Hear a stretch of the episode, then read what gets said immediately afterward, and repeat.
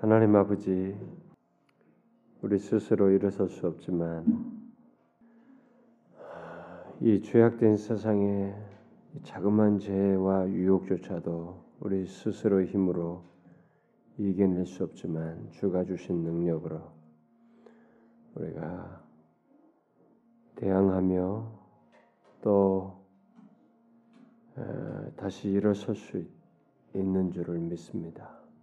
오늘도 우리가 그 은혜에 힘입어 이 자리에 나왔고 또 주님의 은혜와 능력을 더욱 덧입고 싶어서 나왔습니다. 특별히 우리의 간구를 들으셔서 역사하시는 하나님을 신뢰하고 간구하며 나아가기 위해서 온 지체들이 함께 이 자리에 모였습니다.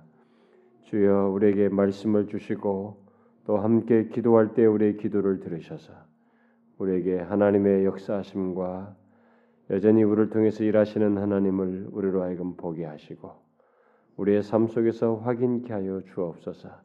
주의 성령께서 한 사람도 예외됨이 없이 마음을 주장하셔서 이 시간을 통해 온전히 주께 사로잡힐 수 있도록 역사해 주옵소서. 예수 그리스도의 이름으로 기도하옵나이다. 아멘. 자, 오늘은 마태복음 5장. 자, 마태복음 5장 우리가 지난주에 팔복을 했죠. 음, 팔복을 했으니까 그 뒷부분을 보도록 하십시다. 우리가 13절부터 뭐 이게 조그마한 단락으로는 뭐 16절 이렇게 나눠지는데 한 번 더 나누어 가지고 20절까지 이렇게 해서 한 절씩 교독을 하도록 합시다. 13절부터 20절까지 한 절씩 교독을 하도록 합시다. 너희는 세상의 소금이니 소금이 만일 그 맛을 잃으면 무엇으로 짜게 하리요? 후에는 아무 쓸데없어 다만 밖에 버리워 사람에게 밟힐 뿐이니라. 너희는 세상의 빛이라 산 위에 있는 동네가 숨기지 못할 사람이 등불을 켜서 말 아래 두지 아니하고 어, 등경 위에 두나니 이러므로 집안 모든 사람에게 비추느니라 이같이 너희 빛을 사람 앞에 비추게 하여 저희로 너희 착한 행실을 보고 하늘에 계신 너희 아버지께 영광을 돌리게 하라. 내가 율법이나 선지자나 폐하러 온 줄로 생각지 말라. 폐하러 온 것이 아니요 완전케 하려 함이로라. 진실로 너에게 이르니 천지가 없어지기 전에는 율법의 1.1행이라도 반드시 없어지지 아니하고 다 이루리라. 그러므로 누구든지 이 계명 중에 지극히 작은 것 하나라도 버리고 또 그같이 사람을 가르치는 자는 천국에서 지극히 작다 일컬음을 받을 것이요 누구든지 이를 행하며 가르치는 자는 천국에서 크다 일컬음을 받으리라. 내가 너희에게 이르노니 너희가 서기관과 바리새인보다 더 낫지 못하면 결단코 천국에 들어가지 못하리라. 산상수훈을 이해하는데 이 산상수훈을 이해하는 데 있어서 무엇이 이것을 전체를 이해하는 데 있어서 우리가 먼저 어떤 시각으로 이것을 바라보아야 되느냐라는 것을 제가 팔복을 얘기하면서 했습니다. 어, 여러분들이 다 이 산상수훈을 대할 때 예수 믿는 사람들조차도 기가 죽어요. 이 하나님 나라의 윤리에 자신들이 미치지 못한다라는 것 때문에 기가 죽습니다. 그리고 심지어 옛날에 그 어, 떤 우리 교회 자매 에라 자매가 그런 말 했다죠. 나는 언제 이렇게 산상수훈 이런 말씀들 언제 내가 이렇게 살 수 있을까 어, 이렇게 했다는 거죠. 그런데 이 산상수훈은 어, 제가 지난주 얘기다시피 특별히 이제 팔복에서부터 다 시작됩니다만 나로부터 출발하는 것이 아니라고 그랬습니다. 산상수훈은 하나님 나라 도래하는 하나님 나라를 얘기하면서 그 하나님 나라 시민들의 백성들의 삶의 내용들을 얘기한 것이기 때문에 하나님 나라는 바로 은혜의 나라를 얘기합니다. 은혜의 복음, 복음의 나라를 얘기해요. 그러니까 복음 안에 들어온 사람, 예수 그리스도만 복음에 들어온 사람, 은혜 안에 들어온 사람, 은혜를 입은 자의 삶을 얘기하는 것이에요. 그러니까 일차적으로 출발 자체가 나의 나로부터 출발하는 것이 아니고 이런 삶을 살 수 있는 자로 세우신 하나님의 은혜, 이 하나님 나라에 들어오게 하신 하나님의 은혜로부터 출발하는 것입니다. 이 모든 윤리는 이 산상순 하나님 나라의 이 윤리는 바로 거기서 출발한다는 것을 먼저 알아야만이 여러분들과 제가 이 진리로부터 자유할 수 있어요. 그렇게 생각하면 여러분과 저는 이거 뭐 예수 이거 못 믿겠다 이게 너무 어려워가지고 이렇게 되는 것입니다. 그래서 이제 이 산상수훈을 여러분들이 잘 보게 되면 음, 산상수훈에서 두 가지 요소가 크게 이게 항상 예, 묶여 있어요. 여러분들이 그것을 간파하면 굉장한 눈을 갖는 것입니다. 그게 뭐냐면은 제가 지금 첫 번째 하나님 나를 보는 관점을 이렇게 얘기를 했을 때 산상수훈을 이해하는 관점을 처음에 얘기한 것을 이것이 아주 중요해요. 왜냐하면 여기서 많은 사람들이 나뉘니까 그러니까 그런 관점을 가지고 이 은혜 나라에 들어온 자들에게 주어지는 우리 삶의 어떤 이 규범이요 윤리라고 하는 것을 알고 어, 보면은 되는데 그렇다 보니까 이 여기 기록된 예수님께서 주신 이 산상수는 뒤이어서 나중에 사도들이 예, 어떤 교리를 체계화하고 이 신약에서 모든 그 교리들을 막 구체적으로 막 이 은혜의 교리들을 체계적으로 많이 언급을 합니다. 아, 서신서를 보게 되면 근데 그 체계의 그 교리들을 체계화할 때 특별히 구원과 관련해서 우리의 그리스도인의 구원, 그 구원의 삶 이것과 관련해서 설명하는 어떤 교리들이 그 뿌리가 어디서 나왔냐면은 이런 예수님의 가르침 속에서 다 나와요. 이 산상수훈에도 바로 그 뿌리가 깊이 있습니다. 그 뿌리가 뭐냐? 하나님 백성의 그 구원과 삶의 뿌리라고 할 만한 그게 뭐냐 이 산상수훈에서 나오는 게 두 가지가 크게 두드러지게 나오 깔려 있습니다. 여러분들 그걸 발견하면 아주 잘 발견하는 것이에요. 하나는 어, 은혜로 은혜로 인해서 믿음으로 말미암아 의롭다함을 얻겠다. 이미 은혜를 입어서 이렇게 심령이 가난한 자의 그런 자질과 특성을 갖고 있다는 것. 너희들은 하나님 나라의 어떤 이미 된 자라는 것. 그러니까 의롭담을 얻었다는 칭의 교리의 어떤 근간이 여기에도 착 기저에 깔려 있고, 음? 그 그렇게 된 사람이라고 하는 전제가 쫙 깔려 있고, 그런데 그것만 있지 않아요. 그것과 함께 뭐가 있느냐? 뭐겠어요? 우리를 거듭나게 하시는 성령님의 역사에 따른 성화 이 성화의 교리의 기초가 같이 있습니다. 어떤 사람들은 후자만 생각합니다. 여기서 산상수는 다 성화와 관련된 것이다 말하는데 그렇지 않아요. 여기는 팔복에서부터 시작해듯이 모든 것이 하나님 나라의 백성이라고 하는 사실, 결국 칭의의 뿌리가 되는 내용을 먼저 전제하고 있고 그것을 계속 어떤 내용을 얘기하면서 반복적으로 상기시키는 것이 같이 이렇게 다 맞물려 있어요. 그래서 칭의와 성화가 분리되지 않고 산상순에 다 붙어 있습니다. 모든 교훈 속에. 그걸 여러분들이 파악하고 읽으면은 산상순을 아주 쉽게 읽을 수 있습니다. 이해를 아주 좋게 할 수 있죠. 그래서 이 사실을 항상 염두에 두고 여러분들이 산상순에 기록된 말씀들로 어떤 우리에게 삶을 얘기하던 그런 내용들을 보시면은 아주 좋습니다.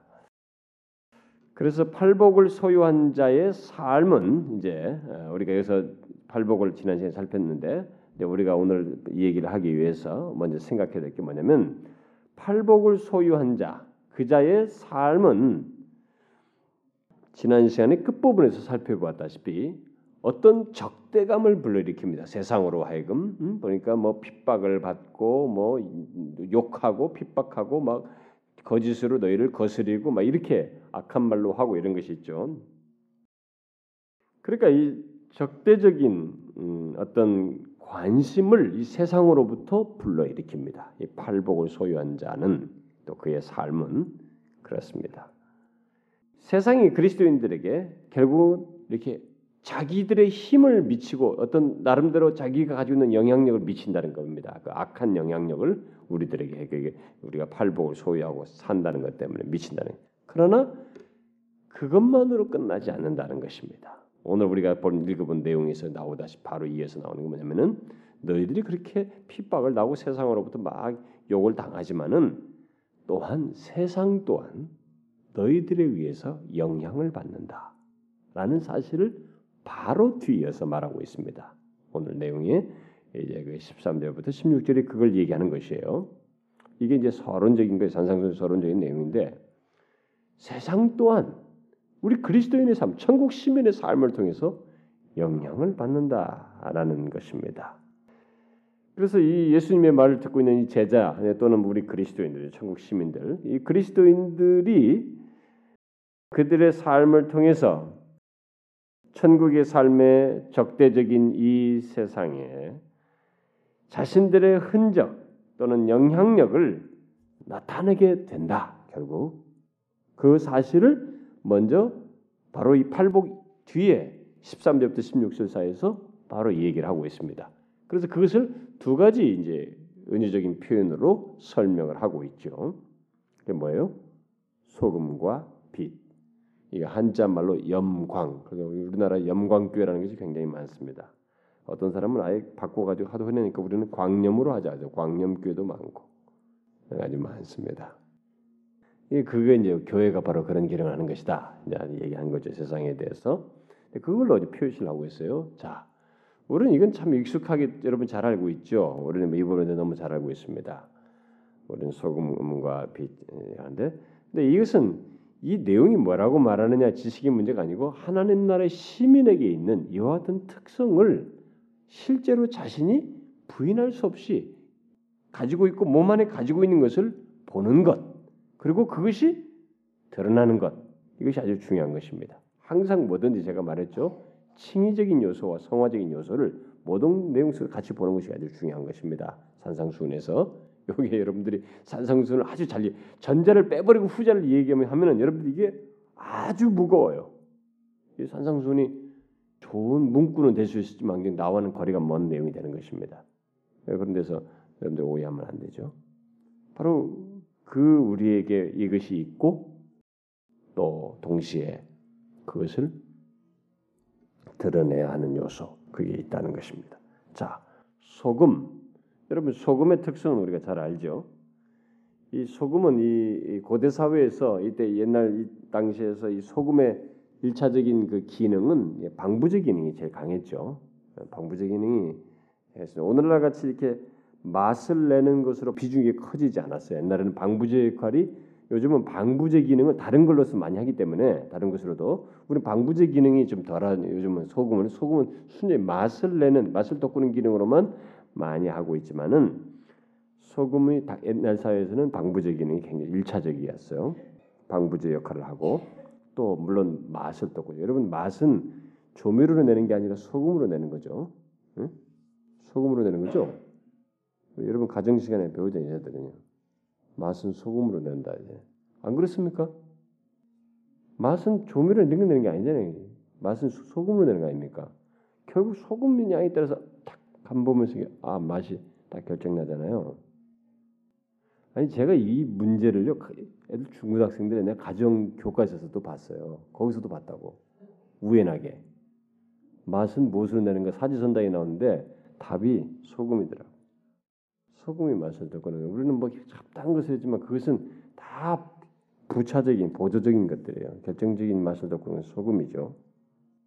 이 사실은 또 다른 하나의 기능을 말한다면 뭐 긍정이든 부정적이든 소금의 또 다른 어떤 기능을 말한다면은 소금을 맛보았을 때는 갈증을 야기시킨다는 거죠. 그렇죠. 소금을 딱 먹어보세요. 여러분 막, 막 갈증이 일어나지 않습니까? 소금물은 그래서 목이 탈 때 바닷물 먹으면 더 죽는 거 아니겠어요? 더 빨리 죽는 거죠. 갈증을 불러일으킵니다. 이런 기능이 있어요. 조사예요. 그래서 세 가지 기능 우리 다 생각해 볼 수도 있죠. 얼마든지. 당시에 예수님께서 이런 말씀하실 때 이 세상에 그리스도인이 없다면 천국 시민이 없다면 이 세상은 부패하게 된다는 것입니다. 물론 이런 말을 할 때는 부패하고 부패한 현실이 세상은 부패했다고 하는 사실을 먼저 지금 시사한 가운데서 이런 말하는 거죠. 세상은 부패 있습니다. 죄에 대해서 전혀 인간이 자기밖에 모르기 때문에 자기 이익밖에 모르기 때문에 죄에 대해서 통제 능력이 없어요 인간은. 그리고 그것을 크게 문제시하지 않습니다. 근데 그것을 이렇게 방지 역할을 부패가 확장되는 것을 막을 수 있는 것이 뭐냐 이 세상에 그게 바로 천국 시민이라는 것입니다. 여러분 요즘 그 우리나라 뭐지 정치인들 이거 뭐 하는 거 보면은 정말 웃기지 않습니까? 막 죽이라 서로 죽이라고 막 자기 막 대통령 되는 욕심밖에 없는 거예요. 원래 이, 저, 이 세상에서 가장 무서운 중독 중에 하나가 정치 중독이라고 하거든요. 뭐 마약 중독 이런 건 저리 가랍니다. 저것은 뭐 마약은 혼자 먹다 이렇게 뭐 할 수도 있는데 정치 중독은요 사람 다 죽여요. 그리고 나라까지 말아먹을 수도 있습니다. 응? 아주 무서운 중독인데 이 중독 걸린 사람들마다 다 나와가지고 떠들고 있다고. 물론 그 중에서 누군가를 택해서 또 하나님이 일을 하셔야 되겠습니다만은 하시겠습니다만은 너무 졸렬하잖아요. 막 상대를 비방하고 그냥 짓밟고 죽이려고 안달이고 말이죠. 오직 자기만 달라고 하는 아 역겨워서 뭐이 내용도 못 읽겠고 못 되겠던 그런 상황이에요. 근데 이 세상이 그렇습니다. 이 세상 근본적으로 죄가 득세하고 있어요. 근데 이 세상이 부패를 거기서부터 막을 수 있는 게 뭐냐? 이 세상의 소금은 바로 하나님 나라 시민이라는 거예요. 주님은 그리스도인이라는 것입니다. 그래서 이 세상이 뭐라 뭐라 해도 하나님 나라 시민 딱 빼면 이 세상은 소용돌이 치는 것입니다.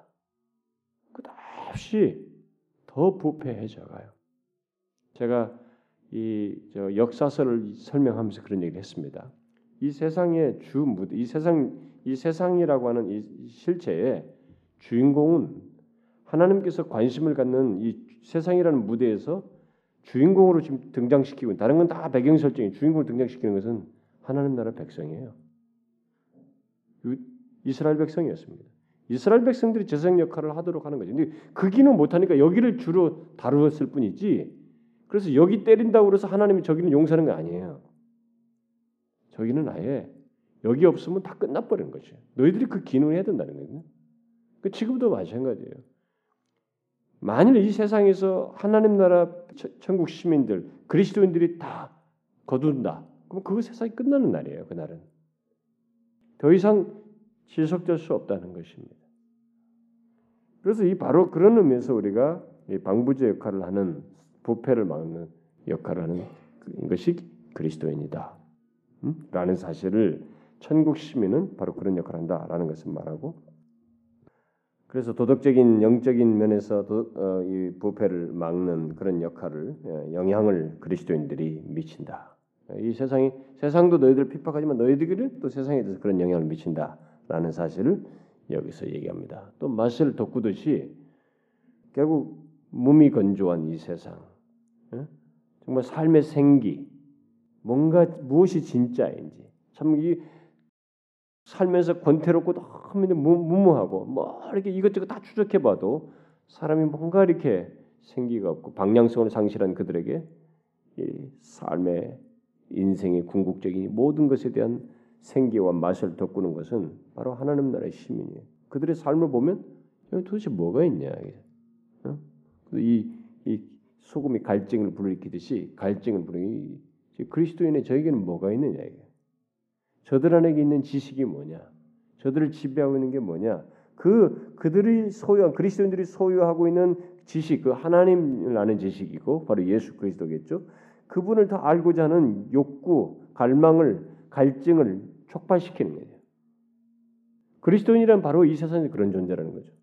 방향성을 모르고 무미건조한 그들에게 삶의 의미가 있는 저들을 보고 저게 뭐냐 이게 어떻게 하면 저렇게 되는가 그것을 불러일으키는 존재이다. 이렇게 이런 면에서 소금이라고 하는 것을 시사하고 있다고 할 수 있겠고 그런데 여기서 덧붙이고 있는 내용이 뭡니까? 음?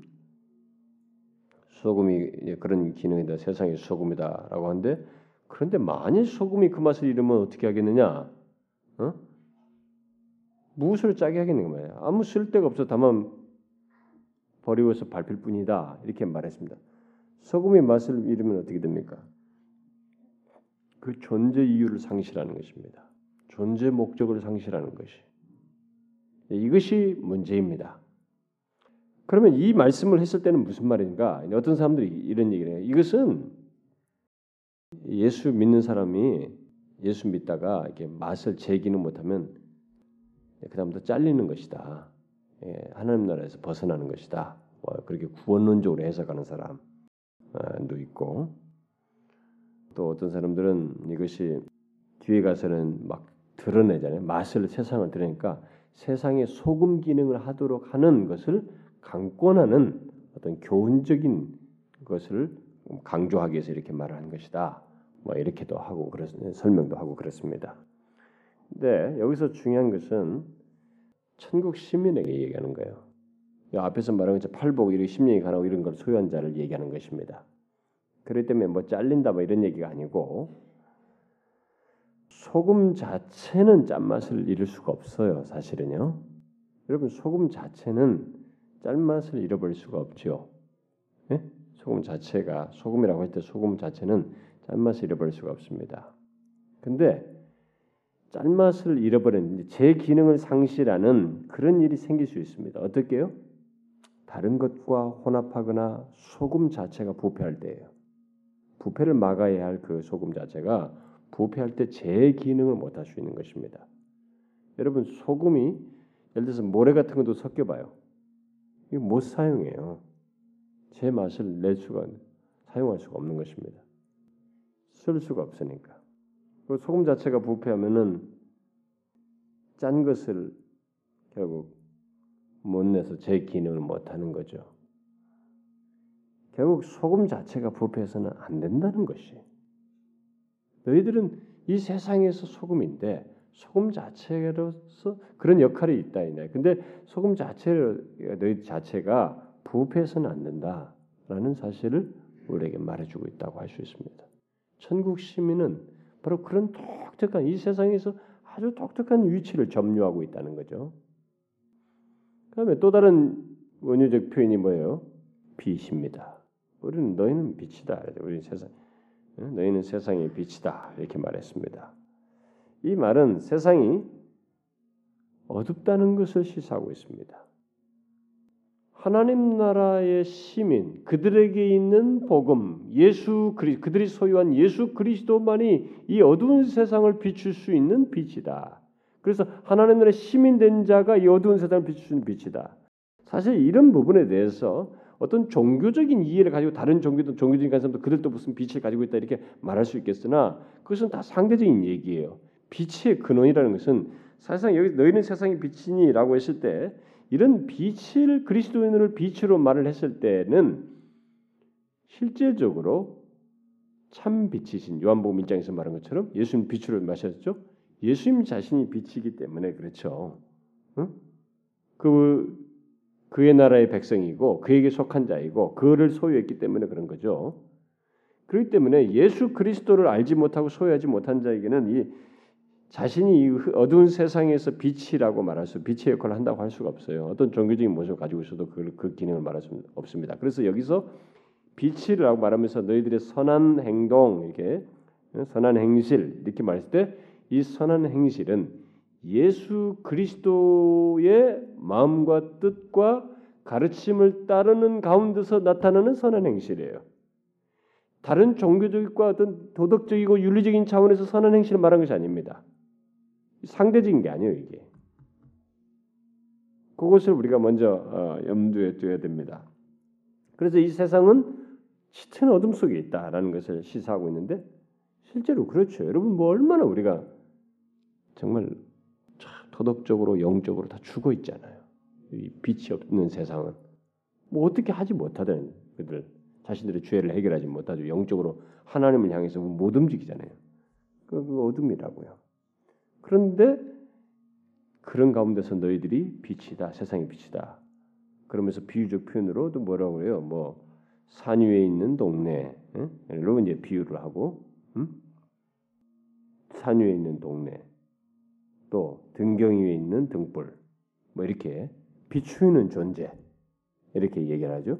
근데 다른 것은 뭐 이해가 잘 되는데 산 위에 있는 동네는 이게 뭐가 그게 무슨 빛과 무슨 상관이냐? 이것은 우리 시대 개념으로는 이해가 잘 안 됩니다. 고대 사회만 옛날 사회에서나 모르겠어요. 옛날 옛날까지 안 가도 됩니다. 전기가 발전돼 어, 발견되기 전으로 돌아가면 됩니다. 여러분 우리가 지금 이 전기가 발달해서 이게 우주 인공위성 발달도 우리나라가 막 발달죠. 이게 동경과 일본과 우리는 발견돼 북한은 캄캄하고 나왔죠. 그러니까 우리가 불빛이 있, 이게 전기가 있으니까 어디나 다 불빛이 있으니까 그렇죠. 여러분 이런 불빛이요. 어, 한 여기서 뭐 한 서울 전체 지역이 다, 다 불 하나 없고 인천 지역만 불을 딱 지금 지금 지금 상태로 불 켜놓으면 여기서도 인천의 불빛이 반사돼서 보입니다. 어느 정도 구름에 의해서 반사되기 때문에 여기서도 감을 잡을 수 있습니다.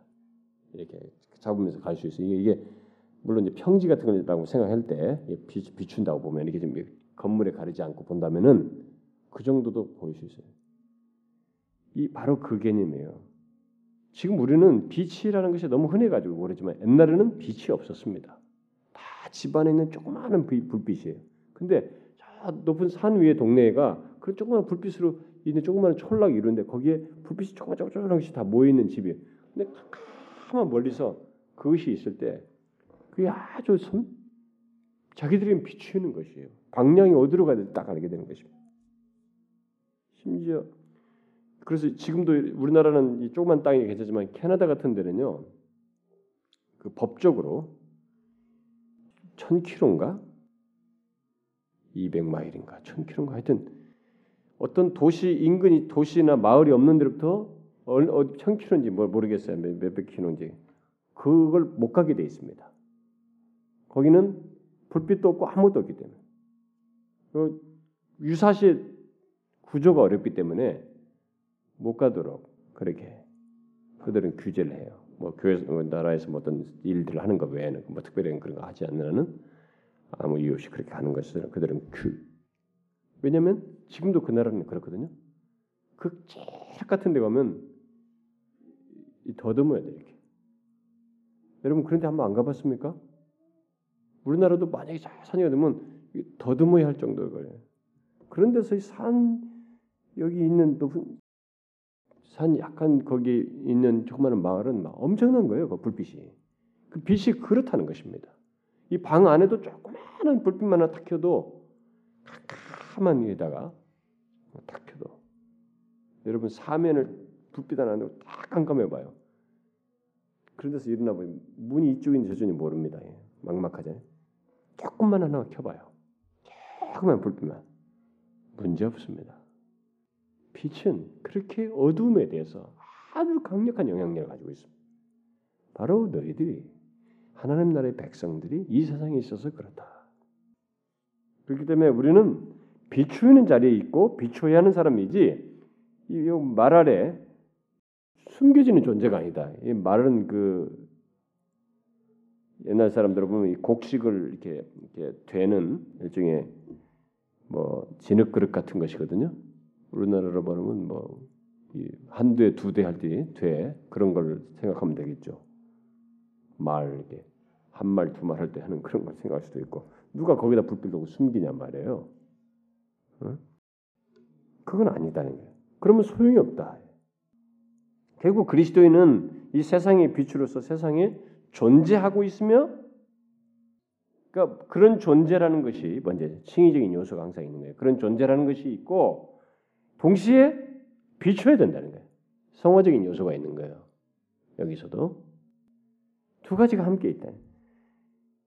그렇게 함으로써 그렇게 비추는 때 우리가 비추는 가운데서 우리의 선한 행실, 선한 행실이 이렇게 행해질 때 사람들이 우리 그리스도인의 선한 행실을 보면서 사람들은 예수를 믿는 사람, 우리 요즘은 예수 믿는 사람들, 옛날 사람들은 하나님의 아들이에요. 사람들은 하나님의 아들인가, 하나님의 아들인가 보다. 이렇게 함으로써 하나님 아버지께 돌린다는 거예요. 저들은 하나님의 아들이라고 하면서 그들의 아버지께 영광을 돌린다. 그렇잖아. 지금도 그렇죠. 우리가 선한 행실을 하고 우리가 이 세상에 빛을 비추면 저들이 하나님 아들. 그래서 우리나라가 한참 각성이 나고 부흥이 나고 막 이럴 때 60년대, 70년대, 80년대 막 초까지만 해도 80년대까지만 해도 그때는 불교 사람들이 다 기독교로 왔어요. 진짜로. 궁금했고 도대체 저들이 뭐가 있느냐? 우리나라 전체 분위기가 그랬습니다. 기독교가 막 왕성했어요. 이게 이제 꺾이기 시작한 것이 80년대 후반부터 막 조금씩 뭐 이게 좀 우리 안에서 있고 그랬지만 90년대부터 더 두드러졌고 기울은 것입니다. 그래서 지금 기독교가 이 세상에 진퇴받고 뭐 심지어 불교로 다시 가고 뭐 카톨릭 가는 이런 것은 최근 10년 상간에서 벌어진 일이에요. 그때는 뭐예요? 우리가 역할을 했다는 거죠. 지금은 말 아래 둔 것과 똑같은 것이. 우리가 지금 역할을 못 하고 있다는 것이. 우리의 착한 행실을 보면 하나님 아버지께 영광이 돌려지고 관심을 갖게 되는데. 그래서 이렇게 천국 백성의 존재와 삶은 하나님 나라를 증거하고 하나님을 증거하게 된다라는 것을 이렇게 얘기합니다. 세상도 너희들에게 악한 영향을 미치고 핍박하지만 너희들도 사실상 영향을 미친다. 천국 시민은 그런 요소가 있다. 비록 고난 당하지만 그게 고난 당하면서 죽는 게 아니고 핍박 당하면서 끝나는 게 아니고 핍박 당하면서도 영향을 미친다. 스테반 바요 죽으면서 영향을 미쳤잖아요. 거인 사람들이 영향을 미쳤거든요. 바로 그 요소를 얘기하고 있습니다. 여기까지가 이 16절까지가 이 산상수훈의 서론이라고 보면 됩니다. 예? 하나님 나라의 이런 백성에 대한 어떤 얘기를 하면 이 서론이라고 보면 되고 사실상 이제 본론은 27절부터 시작한다고 보면 돼요. 17절부터 7장 12절까지가 이 본론이라고 생각하면 됩니다. 그래서 뒤에 13절부터 끝절까지 27절까지는 어, 이게 이제 산상수훈의 결론이라고 보면 됩니다. 자, 그래서 이제 본론으로 들어가서 어쩌면은 이 본론의 내용에 17절 이하에서부터 어쩌면은 이 뒤 내용까지 다 한꺼번에 연결이 되는 좀 많으니까 오늘은 그냥 그 중에 먼저 이 뒷부분의 본론의 이 5장 내용의 서론격인 17절부터 20절을 좀 더 살펴봅시다. 자, 여기 17절부터 20절 사이에서는 이제 예수님께서 하나님 나라가 임하에 따르면서 하나님 나라에 대해서 이게 확 입을 열어서 말씀을 하기 시작하는데 바로 이 하나님 나라의 메시지의 실체가 무엇인가? 어? 그러니까 그가 드디어 선포하면서 시작하게 하는 하나님 나라의 실체, 하나님 나라가 임하였다라고 말하고 있는데 그 구체적으로 그 하나님 나라의 실체가 뭐냐 이게 하나님 나라의 메시지, 하나님 나라의 메시지 실체가 뭐냐라는 것을 여기서 말하는데 이것은 동떨어진 것이 아니고 구약과 연관성을 가지고 있다. 구약의 연속선상에 있다라는 사실을 얘기하고 있습니다.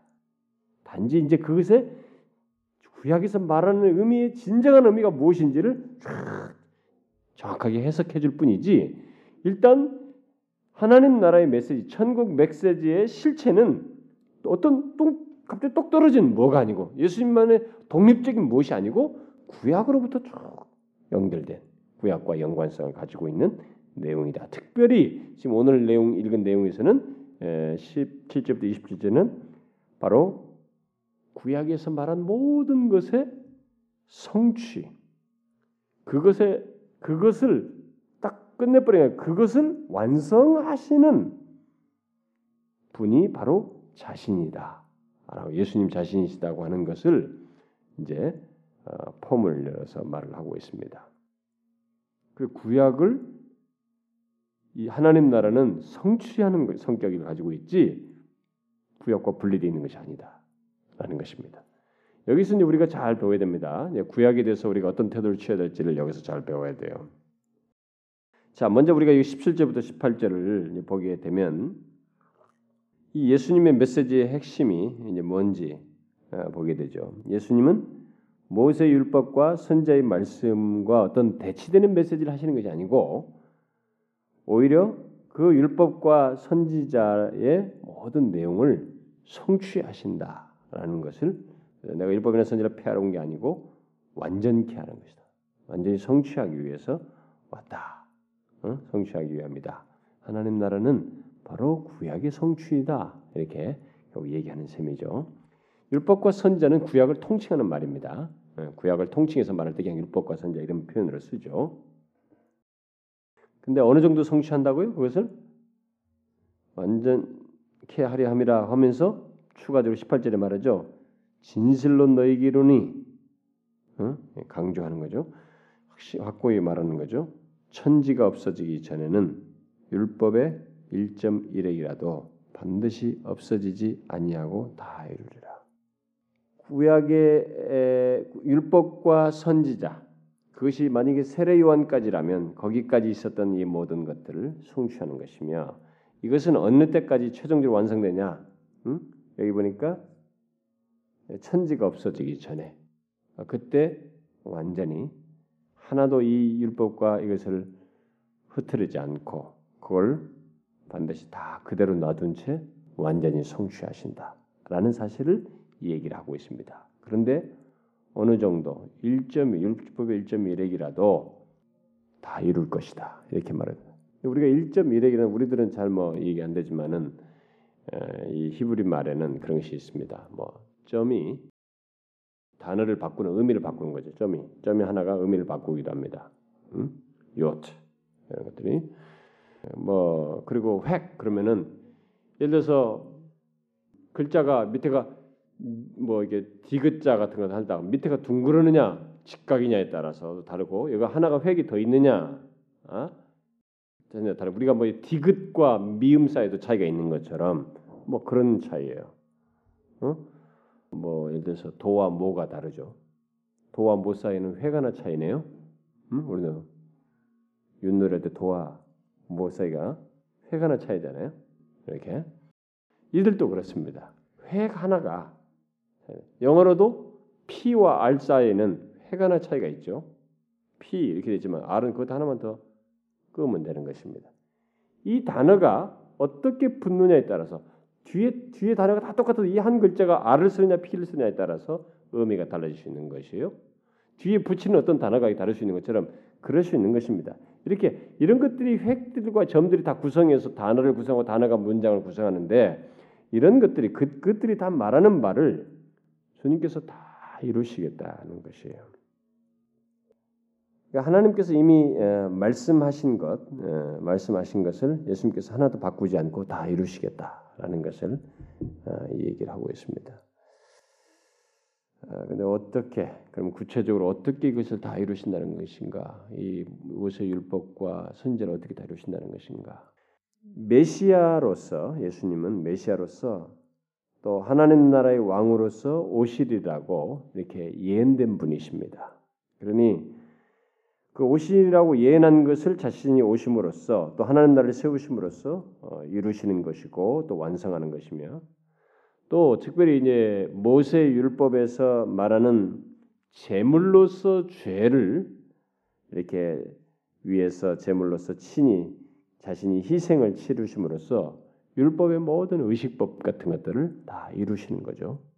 여기 해석을 아주 달리하는 사람도 많습니다. 이 구절이 성경에서 해석하기 아주 어려운 구절 중에 한 부분 중에 하나다 이렇게 학자들 말하기도 합니다. 성경학자들은 그러나 우리가 보편적으로 이렇게 이 정도 이해하면 됩니다.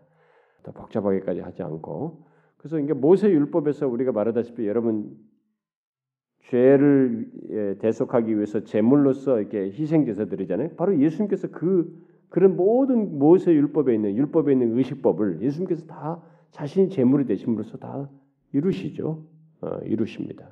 구약에 있는 모든 그 히브리서는 그런 것을 성취했다고 하는 것을 밝히고 있죠. 예수님께서 또 여러분과 저는 죽었다 깨어나도 이 스스로 이뭐 율법에 말하고 있는 이 도덕법들 어? 십계명조차도 우리 스스로는 자발적으로 이루지 못해요. 성경에 기록된 이 도덕법을 우리는 스스로 완전히 복종할 수가 없습니다. 그런데 그렇게 우리 스스로 복종할 수 없었던 이 도덕법을 예수님께서 완전히 순종하시죠. 그러니까 그가 우리의 구원을 위해서 하시는 아주 한 내용 중에 하나가 이제 십자가에 죽으시는 것까지 그 빌립보서 2장에서 말한 거지 죽기까지 복종하셨다. 그런데 이 죽기까지 복종하시는 십자가 지기까지 이 자신이 육신을 입고 오시는 것에서부터 이 모든 것이 순종이에요. 우리의 구원을 위한 모든 순종인 거죠. 여기서 공생의 어린아이로 성장하는 것 과정 그리고 또 공생이 어린애 성장해서 이제 공생이 시작하면서 그 순간에 모든 것들 하나님의 뜻대로 순종하면서 공생애를 하시는 이 모든 것 한 걸음 한 걸음이 다 구원을 위한. 그래서 거기서 도덕법을 다 복종하시죠. 그렇게 함으로써 이 구약의 도덕법을 다 율법을 완전케 하십니다. 성취하시죠. 음? 다 이루신다는 거예요. 또 우리가 율법을 어김으로써 스스로 우리가 치를 수 없는 그 죄의 대가를 예수님께서 십자가에서 피 흘려 죽으심으로써 다 처리하시죠. 그래서 그 율법의 요구, 율법 안에는 그런 형벌까지 어떻게 지키지 않았을 때 무엇을 하겠다고 하는 내용까지인데 그것까지 다 성취하시죠. 음? 바로 그것을 하시겠다는 거예요. 이제 와서 다 이루시겠다.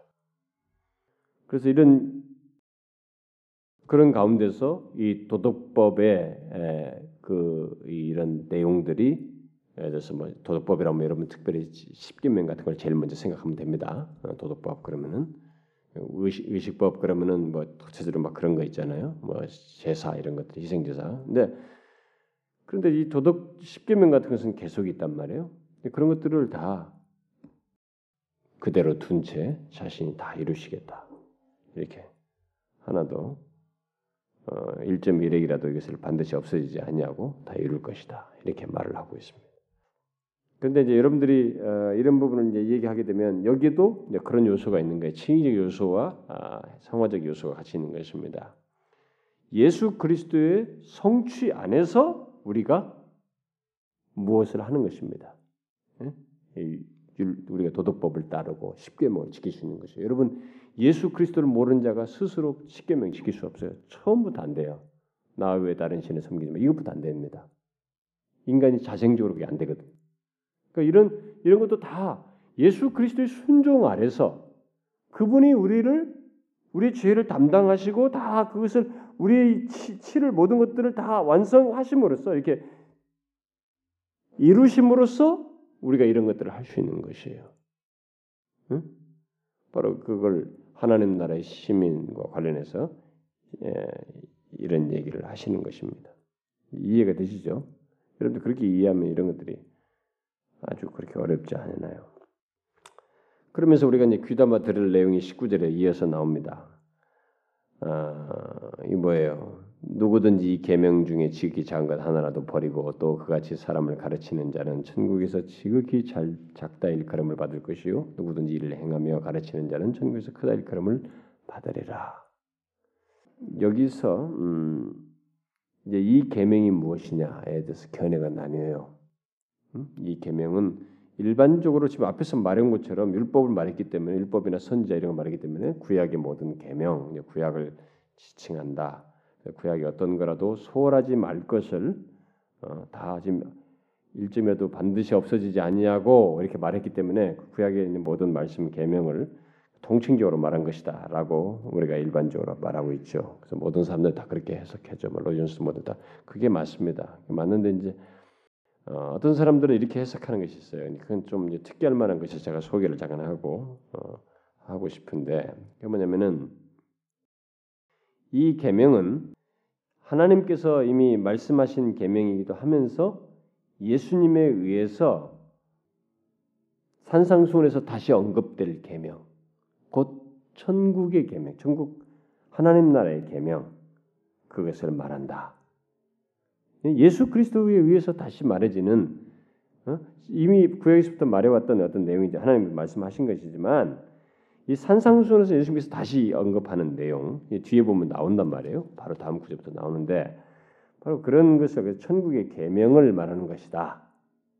이렇게 얘기를 해요. 그래서 천국의 계명을 듣지 않는 것은 가장 어리석은 것을 말하는 것이다. 이렇게 주장하게 됩니다. 일면의 설득이 있어요. 그러나 전제를 무시할 수 없습니다.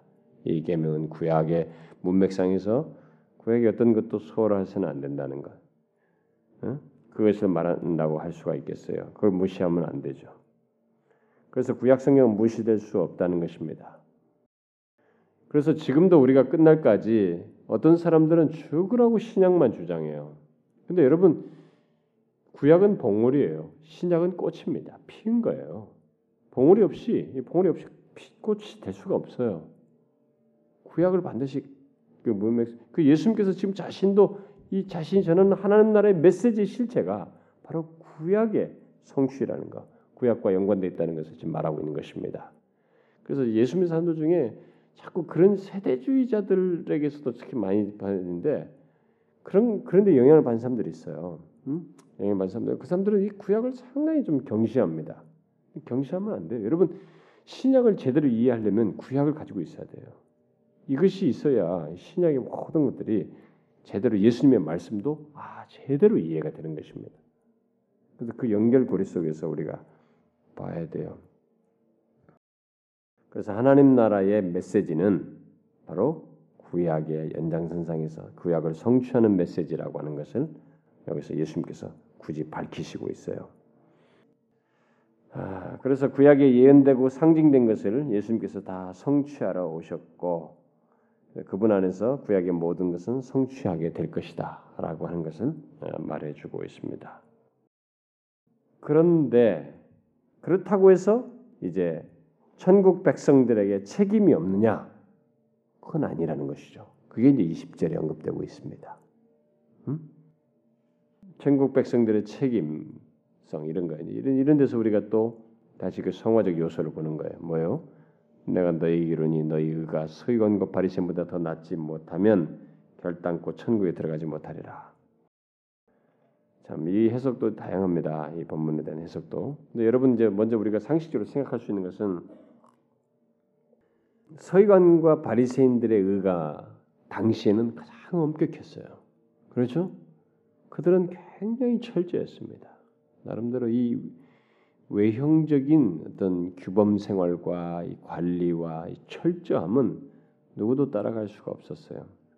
그런데 여기서 서기관 바리새인 너희가 그들보다 더 낫지 못하면 결단코 천국에 들어가지 못한다. 이 말은 무슨 말일까? 여러분들은 어떻게 이해하시나요? 어, 제일 먼저 아주 그럴 많이 사람들이 해석하고 있는 한 가지 내용을 소개를 하겠습니다. 고, 어, 그것이 무관하지 않아요. 그런데 한번 보세요. 여기 보여 너희 의를 말하고 있죠. 천국 백성의 의를 말하고 있어요. 그 의가 있고 그러니까 서기관과 바리새인들의 의보다에 결국 그보다니까 그들이 말하는 의보다 너희의 의예요.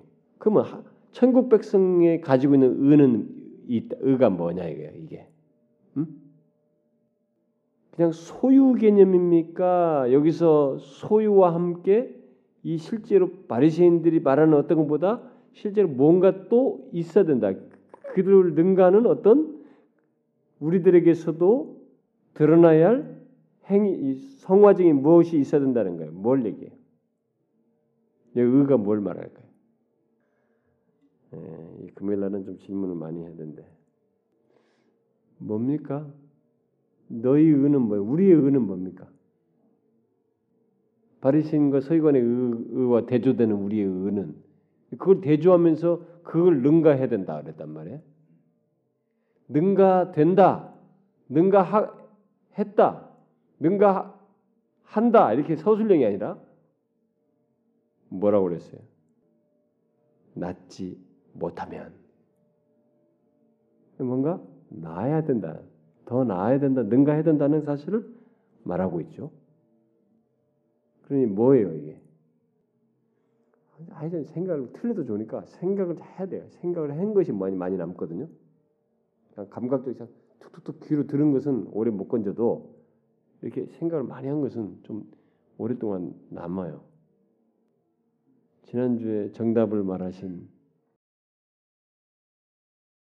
일지사님 말해. 어 그러면은 사실인데 그것은 사실성 가지고 있는 걸 말하는 거예요. 능가해야 된다는 것은 아 너희들이 능가하는 의를 가지고 있다.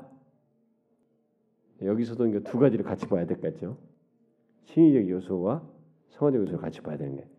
우리가 가지고 있는 능가하는 의를 우리가 가지고 있다는 것과 동시에 능가해야 하는 어떤 요소가 있다는 것을 함께 생각해야 되는 거예요.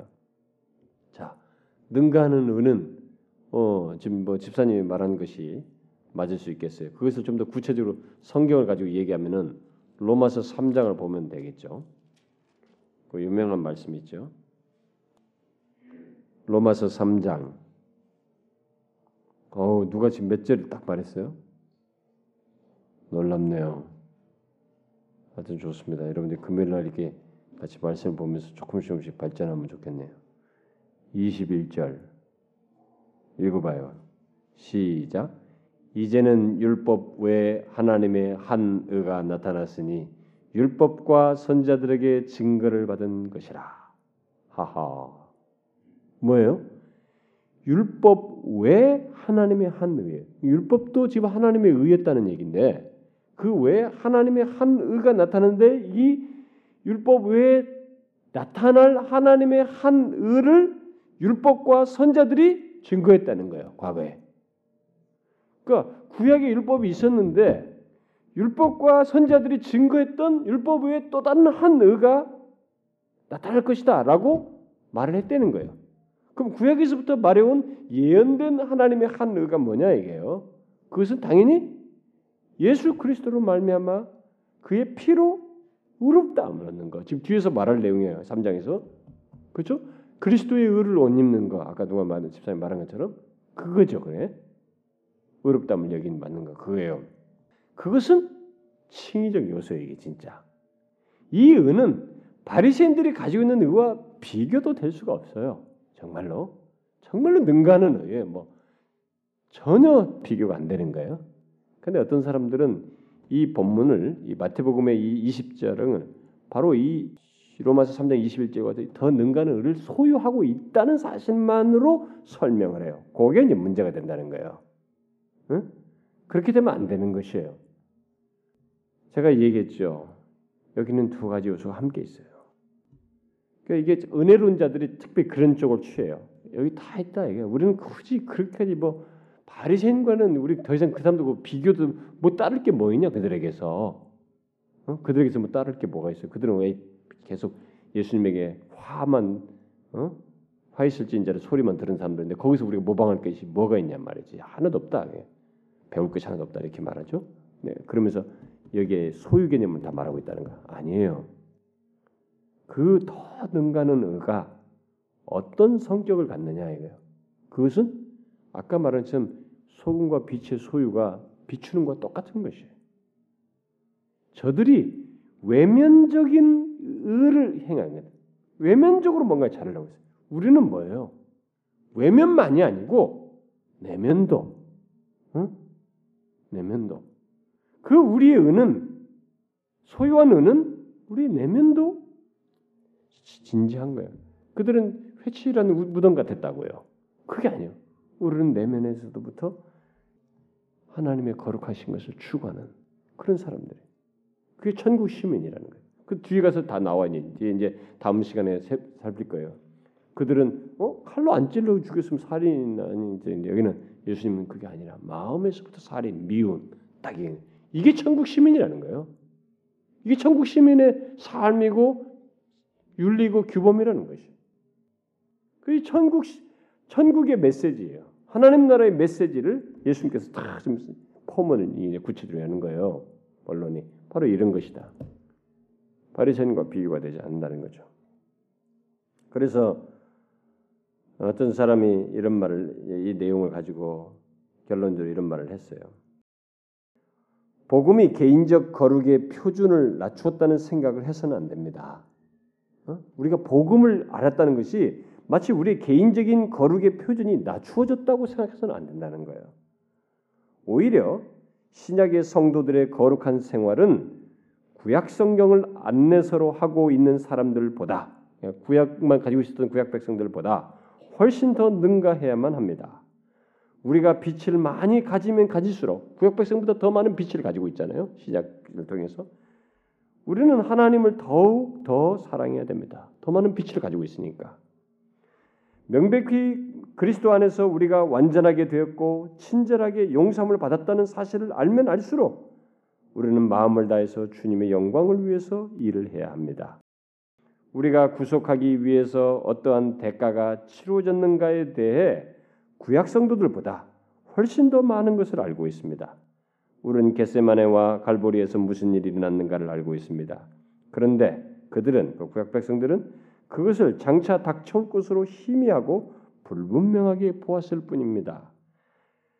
그러므로 우리의 책임을 결코 잊지 말기를 바랍니다. 개인적인 거룩 생활에 있어서 표준이 낮은 상태에 만족하고 있는 그리스도인은 더 많이 배워야 합니다. 이 생각 갖고 있는 사람들이거든요. 우리들이 저들보다 표준이 이, 이 우리의 삶의 표준이 은혜 안에서 다 됐으니까 낮아도 된다고 생각하는 아니에요. 그렇게 되면 안 된다는 거예요. 그래서 여기 있잖아요. 더 낫지 못하면 결단코 천국에 들어가지 못하리라. 아니 이 천국 백성 들어온 사람들에게 왜 이런 얘기를 하시나? 이 요소가 있다는 것이.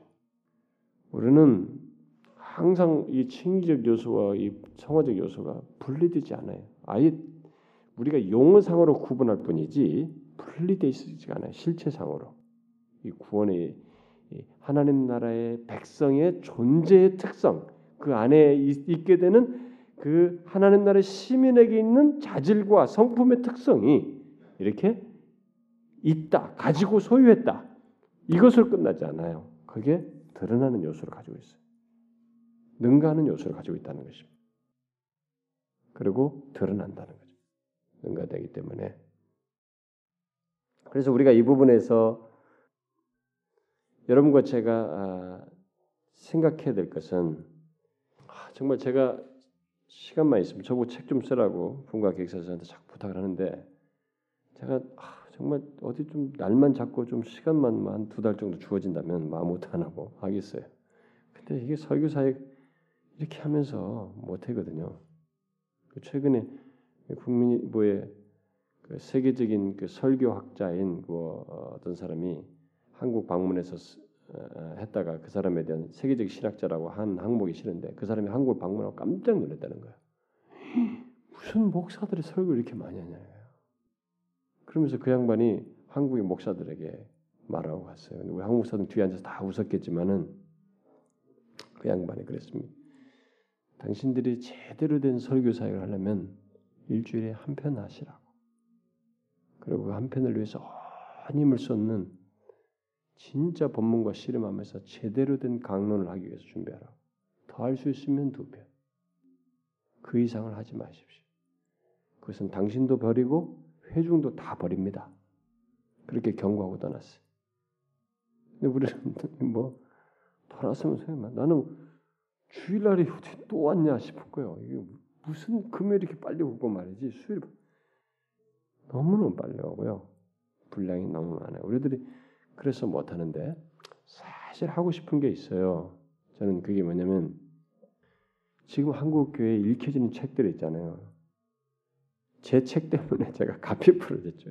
그 뒤로 좀 들어가게 됐으면 제가 컴퓨터 들어가지도 않는데 제 책 때문에 부득불하게 가피풀에 몇 번 들어가고 자꾸 들어가 보고 그랬는데 그 뭐 서평 쓴 것도 있고 좀 읽어보려고 그러고 또 나온 책도 좀 보고 그러려고 들어갔는데 사람들에게 금방 호소력이 인기 좋은 책들 중에 상당수는 이렇게 지금까지 교역사 속에서 사도 바울의 뒤에서 라인에 쫙 서서 이 균형을 잡았던 사람에서 한쪽으로 치우친 사람이에요. 한쪽으로 치우쳤어요. 근데 이 치우친 사람들이 다 자신들이 진정한 복음을 전한다고 주장하고 있어요. 사실은 치우쳐 있어요. 은혜로운 자예요. 그런 사람들은 이 요소를 성화적 요소를 너무 경시해요. 그런 얘기만 끊으면 율법적이라고 자꾸 말해요.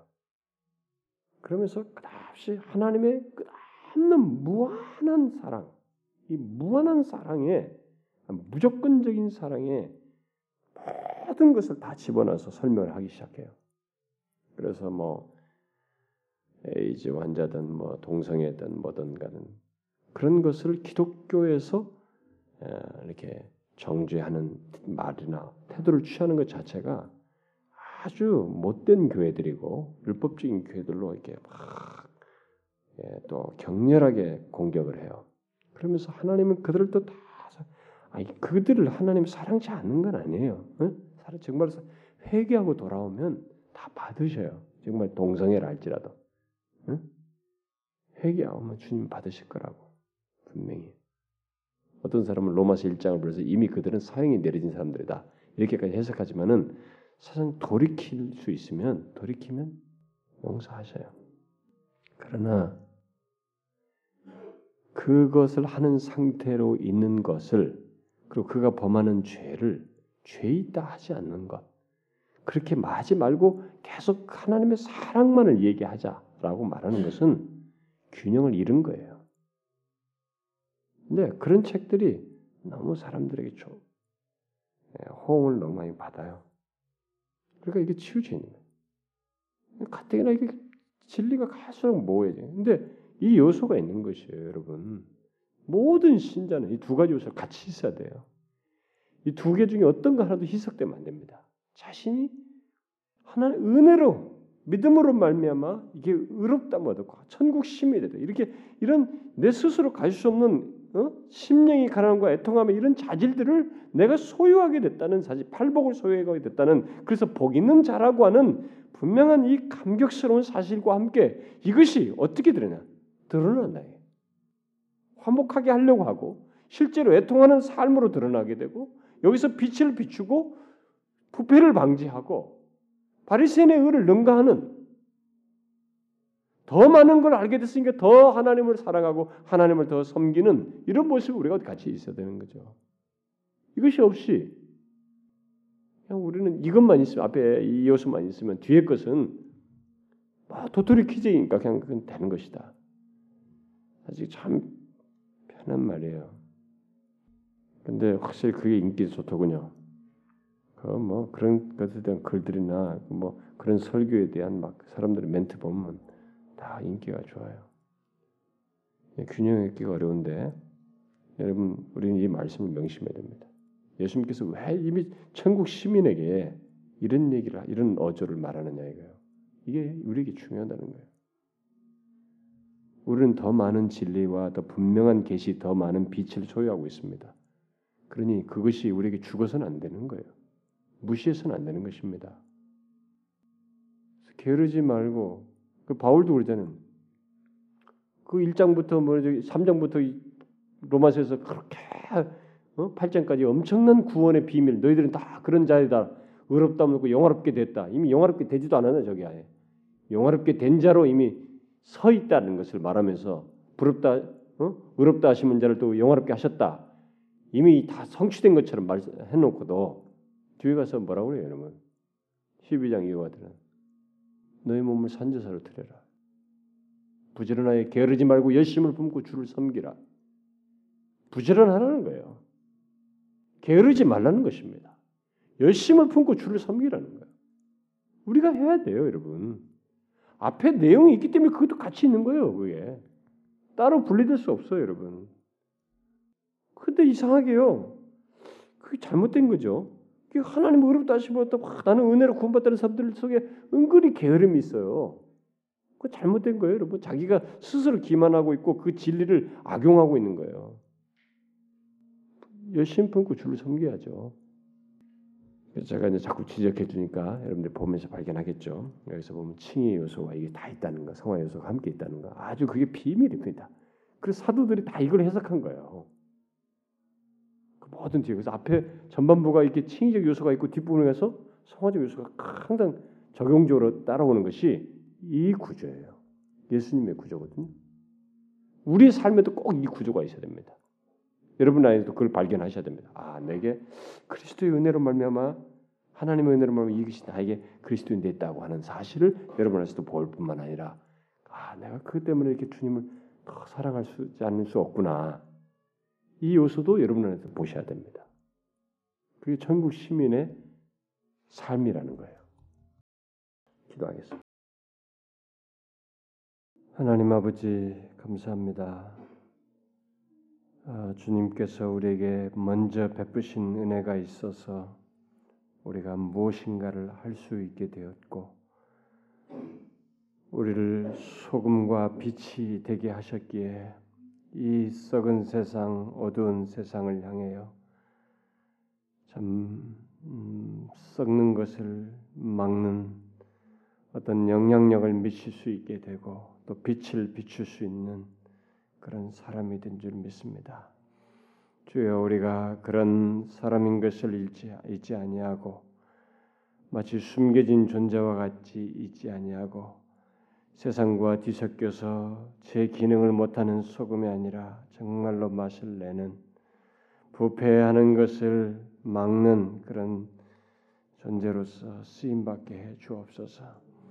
하나님 아버지여 우리를 이렇게 구원하신 은혜가 정말 의미 없이 그것이 얼마나 큰 것인지도 내조차도 어, 알지 못하고 세월을 보내는 그런 허송세월하는 저희들이 되지 아니하고 우리에게 주신 큰 은혜 이 팔복 복 있다라고 말씀하시는 팔복의 은혜를 소유하고 천국 시민의 삶을 갖게 된 우리들이 주여 이 세상에 대해서 분명히 천국 시민으로 살면서 우리를 통해서 나타내시고자 하는 하나님의 뜻을 잘 드러내는 저희들 되게 하여 주옵소서. 주님 오늘도 우리가 함께 구한 것들이 있습니다. 주여 무엇보다도 우리가 이곳에 있어서 주의 뜻을 잘 드러내는 교회이기를 소원합니다. 영혼들을 구원하는 교회이기를 소원합니다. 주의 살아계심을 선포하고 나타내는 교회이기를 소원합니다. 우리 각자가 그런 사람으로서 이 지역과 우리 세대 속에서 사용되기를 소원합니다. 주님 그런데 우리 중에서 그런 것은 마음은 소원함이 있지만 자신의 상태가 그렇지 못한 자가 있사옵거든 주여 저들을 어루만지시고 일으켜 세워 주옵소서. 영적으로 낙담과 절망과 침체 가운데 있는 자를 주님 친히 붙잡으시고 일으켜 세우시고 정신적으로 하나님이 어렵고 낙심 가운데 있고 상하 있는 자를 주님 고치시고 이렇게 세우시며 육신적으로 하나님의 힘들고 고통과 어려움 가운데 있는 자를 낫게 하시며 고치셔서 다시 우리에게 주시는 새로운 조건과 건강으로 인해서 하나님을 더 기쁘게 주님을 영화롭게 하며 주님을 온전히 경배하고 찬송하는 저희들 되게 하여 주옵소서. 주님 주시는 시간, 주님이 주시는 기회를 귀하게 여기면서 우리 자신을 드리는 저희들 되게 하여 주옵소서. 오 하나님 아버지여 지금 한 해를 보내면서 우리가 부끄럽고 아쉬운 것도 많고 너무나 하나님 아버지여 갈망이 더하는 것도 경험하게 되는데 주여 이제 다시 오게 되는 새해를 통해서 하나님이여 우리의 영혼의 갈망과 소망을 하나님께서 채우시고 하나님 충만케 하시는 그런 새해를 기대하나이다. 모든 것은 하나님께로부터 시작되오니 주님이여 우리를 불쌍히 여기시고 다시 우리를 일으키시며 이전보다 더욱 능하고 풍성케 하여 주시옵소서. 하나님의 은혜와 능력으로 말입니다. 그래서 우리 교회에 속한 모든 지체들이 우리 주님으로 인해서 또 매번 이렇게 말씀을 묵상하며 살아가며 하나님 자신으로 인해서 더 풍성해지고 기뻐하며 감격하고 자유하는 저들 되게 하여 주옵소서. 이 금요 모임마다 나오는 사랑하는 지체들 하나님의 말씀을 사모하며 이 말씀을 통해서 유익을 얻고 그 유익이 하나님의 저들의 삶 속에서 결실되어 주시도록 인도해 주시옵소서. 사모하는 자들의 마음을 더 하나님이여 채우시고 저들의 갈망을 따라서 충만케 하여 주시기를 구합니다. 진리에 대한 눈을 열어 주시고 그 진리가 자신들의 영혼 안에서 살아 움직이게 하여 주시며 그 삶 속에서 맺어지는 결실로 인해서 기뻐하고 감사하는 저들 되게 하여 주옵소서. 주여 우리에게 주어지는 내일 모레 계속되는 시간 속에서 하루하루 주님께 대한 기대와 소망으로 매일 부풀게 하여 주시고 그런 기쁨과 감격 속에서 살아가는 저희들 천국 시민들 되게 하여 주옵소서. 예수 그리스도의 이름으로 기도하옵나이다. 아멘.